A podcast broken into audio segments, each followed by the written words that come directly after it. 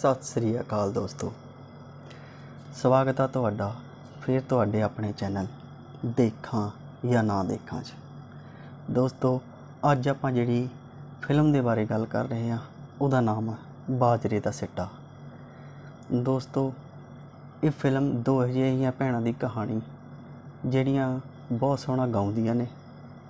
ਤੇ ਉਹਨਾਂ ਨੂੰ ਇੱਕ 뮤직 ਪ੍ਰੋਡਿਊਸਰ ਗਾਉਂਦੀਆਂ ਨੂੰ ਸੁਣਦਾ ਹੈ। ਤੇ ਫਿਰ ਉਹ ਉਹਨਾਂ ਦੇ ਘਰਦਿਆਂ ਨੂੰ ਬੇਨਤੀ ਕਰਦਾ ਹੈ ਕਿ ਤੁਹਾਡੀਆਂ ਕੁੜੀਆਂ ਨੂੰ ਸਾਡੇ ਰਿਕਾਰਡ ਦੇ ਵਿੱਚ ਗਾ ਲੈਣ ਦਿਓ। ਜੇ ਸਾਡੇ ਅਗਲੇ ਰਿਕਾਰਡ ਦੇ ਵਿੱਚ ਇਹ ਬੱਚੀਆਂ ਇੱਕ ਗੀਤ ਗਾ ਦੇਣ। ਉਹ ਮੰਨਦੇ ਪਰ ਕੁਝ ਸ਼ਰਤਾਂ ਦੇ ਨਾਲ। ਉਹਨਾਂ ਦੀਆਂ ਸ਼ਰਤਾਂ ਨੇ ਕਿ ਕੁੜੀਆਂ ਦਾ ਨਾਮ ਰਿਕਾਰਡ ਦੇ ਉੱਤੇ ਨਹੀਂ ਆਉਣਾ ਚਾਹੀਦਾ ਤੇ ਨਾ ਕੋਈ ਤਸਵੀਰ ਤਾਂ ਕਿ ਕਿਸੇ ਨੂੰ ਪਤਾ ਨਾ ਚੱਲੇ ਕਿ ਇਹ ਗੀਤ ਕਿਹਨੇ ਗਾਏ ਨੇ। ਦੋਸਤੋ ਇੰਨੀ ਕਹਾਣੀ ਤਾਂ ਤੁਹਾਨੂੰ ਟ੍ਰੇਲਰ ਦੇਖ ਕੇ ਸਮਝ ਆ ਗਈ ਹੋਣੀ। ਮੇਰੇ ਖਿਆਲ ਨਾਲ ਜੇ ਆਪਾਂ ਟ੍ਰੇਲਰ ਨੂੰ 5-7 ਵਾਰ ਰਿਪੀਟ ਕਰਕੇ ਦੇਖੀਏ, ਤਾਂ ਆਪਾਂ ਨੂੰ ਸਾਰੀ ਫਿਲਮ ਦੀ ਉਹ ਸਮਝ ਲੱਗ ਜਾਂਦੀ ਹੈ ਕਿ ਇਹਦੇ ਵਿੱਚ ਹੈ ਕੀ। ਫਿਲਮ ਦਾ ਫਸਟ ਹਾਫ ਕਾਫੀ ਵਧੀਆ ਹੈ ਸਿਨੇਮੈਟੋਗ੍ਰਾਫੀ ਵਧੀਆ, ਕਹਾਣੀ ਵਧੀਆ, ਗਾਣੇ ਵਧੀਆ ਤੇ ਸਾਰੇ ਐਕਟਰਾਂ ਦੀ ਐਕਟਿੰਗ ਵਧੀਆ। ਸਭ ਤੋਂ ਜ- ਜਿਹੜਾ ਜਚਿਆ, ਉਹ ਸੀ ਗੱਗੂ ਗਿੱਲ ਜੀ। ਸਾਰੇ ਪਹਾੜ ਦੀ ਜੜ ਤਾਂ ਇੱਕ ਗ੍ਰਾਮੋਫੋਨ ਹੈ।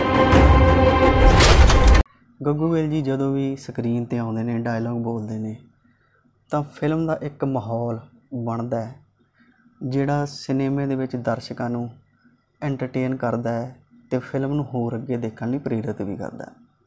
ਕਾਕਾ ਮੈਨੂੰ ਤੂੰ ਦੱਸ ਤੇਰੀ ਕੀ ਮਨਸ਼ਾ ਹੈ? ਤੇ ਨਿਰਾਸ਼ ਕੀਤਾ ਐਮੀ ਵਿਰਕ ਨੇ।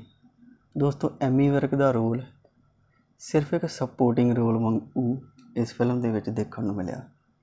ਸੌਂਕਣ ਸੌਂਕਣੇ ਫਿਲਮ ਦੇ ਵਿੱਚ ਵੀ ਉਹ ਇੱਕ ਸਪੋਰਟਿੰਗ ਐਕਟਰ ਵਾਂਗ ਹੀ ਨਜ਼ਰ ਆਏ ਪਰ ਇਸ ਫਿਲਮ ਦੇ ਵਿੱਚ ਕੁਝ ਜ਼ਿਆਦਾ ਹੀ ਥੱਲੇ ਲਾਤਾ। ਨਹੀਂ ਮੈਂ ਤਾਂ ਨਹੀਂ ਗਾਉਣ ਦਿੰਦਾ। ਦੋਸਤੋ ਐਮੀ ਵਿਰਕ ਦੀਆਂ ਪਿਛਲੀਆਂ 5-7 ਫਿਲਮਾਂ 'ਚ ਉਹਨਾਂ ਦੀ ਐਕਟਿੰਗ ਵੀ ਸੇਮ ਹੀ ਆ ਡਾਇਲੌਗ ਡਿਲੀਵਰੀ ਵੀ ਸੇਮ ਹੀ ਆ ਤੇ ਉਹਨਾਂ ਦੇ ਬੋਲਣ ਦਾ ਤਰੀਕਾ ਵੀ ਸੇਮ ਹੀ ਆ। ਇੰਨਾ ਵੀ ਫ਼ਰਕ ਨਹੀਂ ਪਾਉਂਦੇ ਕਿ ਉਹ ਕਿਸੇ ਫਿਲਮ ਦੇ ਵਿੱਚ ਮਲਵਈ ਕਿਸੇ 'ਚ ਮਜੈਲ ਜਾਂ ਕਿਸੇ 'ਚ ਦੁਆਬੀਏ ਲੱਗਣ। ਸਾਰੀਆਂ ਫਿਲਮਾਂ 'ਚ ਇੱਕੋ ਜਿਹੇ ਡਾਇਲੌਗ ਇੱਕੋ ਜਿਹੀ ਐਕਟਿੰਗ ਇੱਕੋ ਜਿਹੀ ਕਾਮੇਡੀ ਉਹੀ ਭੱਜ ਦੌੜ ਆਮ ਪਿੰਡੂ ਬੰਦਾ ਕੋਈ ਨਵੀਂ ਗੱਲ ਨਹੀਂ। ਸਾਲਾ ਦੂਰ ਸੋਰੀ ਸਮਝਾ ਨਹੀਂ ਗਾਉਣਾ ਨਹੀਂ ਗਾਉਣਾ। ਜੇ ਅੱਜ ਤੋਂ ਬਾਅਦ ਤੂੰ ਮੈਨੂੰ ਗਾਉਂਦੀ ਸੁਣ ਗਈ ਉਸ ਵੇਲੇ ਚੱਕ ਕੇ ਪੇਕੇ ਛੱਡਿਆਉਂਗਾ ਹਮ ਜਾ ਕੇ ਐਮੀ ਵਿਰਕ ਜੀ ਨੂੰ ਬੇਨਤੀ ਹੈ ਕਿ ਹੁਣ ਤੁਸੀਂ ਕੁਝ ਨਵਾਂ ਕਰਨ ਦੀ ਕੋਸ਼ਿਸ਼ ਕਰੋ। ਸਾਰੀਆਂ ਫਿਲਮਾਂ ਤੁਹਾਡੀਆਂ ਇੱਕੋ ਜਿਹੀਆਂ ਹੀ ਲੱਗਦੀਆਂ ਨੇ ਤੇ ਬੱਗਾ ਸ਼ੇਰ ਫਿਲਮ 'ਚ ਤਾਂ ਤੁਸੀਂ ਪੂਰੀ ਲੱਸੀ ਕੀਤੀ। ਅਸੀਂ ਤੁਹਾਡੇ ਪ੍ਰਸ਼ੰਸਕ ਹਾਂ ਬੰਬੂ ਕਾਟ ਵਰਗੀਆਂ ਫਿਲਮਾਂ ਦੇ। ਆਜਾ ਮੈਕਸੀਕੋ ਚੱਲੀਏ ਵਰਗੀਆਂ ਫਿਲਮਾਂ ਦੇ। ਤੁਸੀਂ ਹਰੇਕ ਸਕ੍ਰਿਪਟ ਨੂੰ ਅਪਣਾਉਣ ਤੋਂ ਪਹਿਲਾਂ ਆਪਣਾ ਰੋਲ ਧਿਆਨ ਨਾਲ ਦੇਖੋ ਕੁਝ ਨਵਾਂ ਕਰਨ ਦੀ ਕੋਸ਼ਿਸ਼ ਕਰੋ। ਅਸੀਂ ਤਾਂ ਇਹੀ ਕਹਾਂਗੇ, ਬਾਕੀ ਅੱਗੇ ਤੁਹਾਡੀ ਮਰਜ਼ੀ। ਦੋਸਤੋ ਫਸਟ ਹਾਫ ਤੋਂ ਬਾਅਦ ਇੰਟਰਵੈਲ ਤੋਂ ਬਾਅਦ ਇਹ ਫਿਲਮ 50% ਕੰਮ ਦੀ ਰਹਿ ਜਾਂਦੀ ਆ। ਜਿਵੇਂ ਕਿ ਮੈਂ ਦੱਸਿਆ ਕਿ ਟ੍ਰੇਲਰ ਤੋਂ ਹੀ ਪਤਾ ਲੱਗ ਜਾਂਦਾ ਕਿ ਫਿਲਮ ਦੀ ਕਹਾਣੀ ਕੀ ਹੈ ਤੇ ਕੀ ਇਹਦੇ ਵਿੱਚ ਹੋਣਾ। ਗਾਉਣ ਦਾ ਸ਼ੌਕ ਜਵਾਕਾਂ 'ਚ ਹੁੰਦਾ ਹੈ। ਮੇਰੀ ਬੀਬੀ ਤਾਂ ਕੁੱਟਦੀ ਹੁੰਦੀ ਸੀ ਜਦੋਂ ਮੈਂ ਗਾਉਂਦੀ ਸੀ। ਫਿਰ ਕੁੱਟ ਖਾ ਕੇ ਸ਼ੌਂਕ ਮਰ ਜਾਂਦਾ ਹੁੰਦਾ। ਤਾਂ ਰਲਾ ਮਿਲਾ ਕੇ ਜੇ ਤੁਸੀਂ ਪੁਰਾਣਾ ਪੰਜਾਬ ਦੇਖਣਾ ਚਾਹੁੰਦੇ ਹੋ ਤੇ ਉਹੀ ਸਾਰੀਆਂ ਫੀਮੇਲ ਐਕਟਰੈਸ 5-7 ਜਿਹੜੀਆਂ ਸਾਰੀਆਂ ਫਿਲਮਾਂ 'ਚ ਬਾਰ-ਬਾਰ ਰਿਪੀਟ ਹੁੰਦੀਆਂ ਮਾਂ ਦੇ ਰੋਲ 'ਚ ਦਾਦੀ ਦੇ ਰੋਲ 'ਚ। ਬੇ ਬਜੀਤ ਕੀ ਵਾਲੀ ਕੁੜੀ ਤੇ ਫੇਰ ਕੁੜੀ ਹੋ ਗਈ? ਹਾਂਜੀ ਤਾਈ। ਭਾਈ ਬਾਲਾ ਹੀ ਮਾਣਾ ਹੋਇਆ।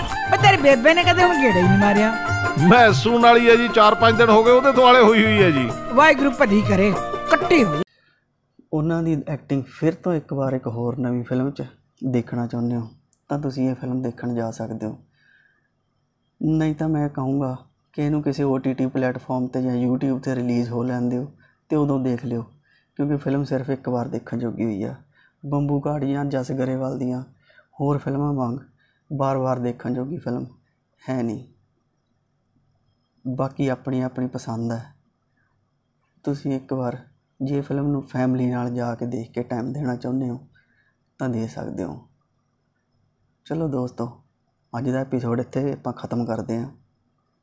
ਤੇ ਫਿਰ ਅਗਲੇ ਐਪੀਸੋਡ 'ਚ ਗੱਲ ਕਰਾਂਗੇ ਇੱਕ ਨਵੀਂ ਫਿਲਮ ਦੀ। ったのは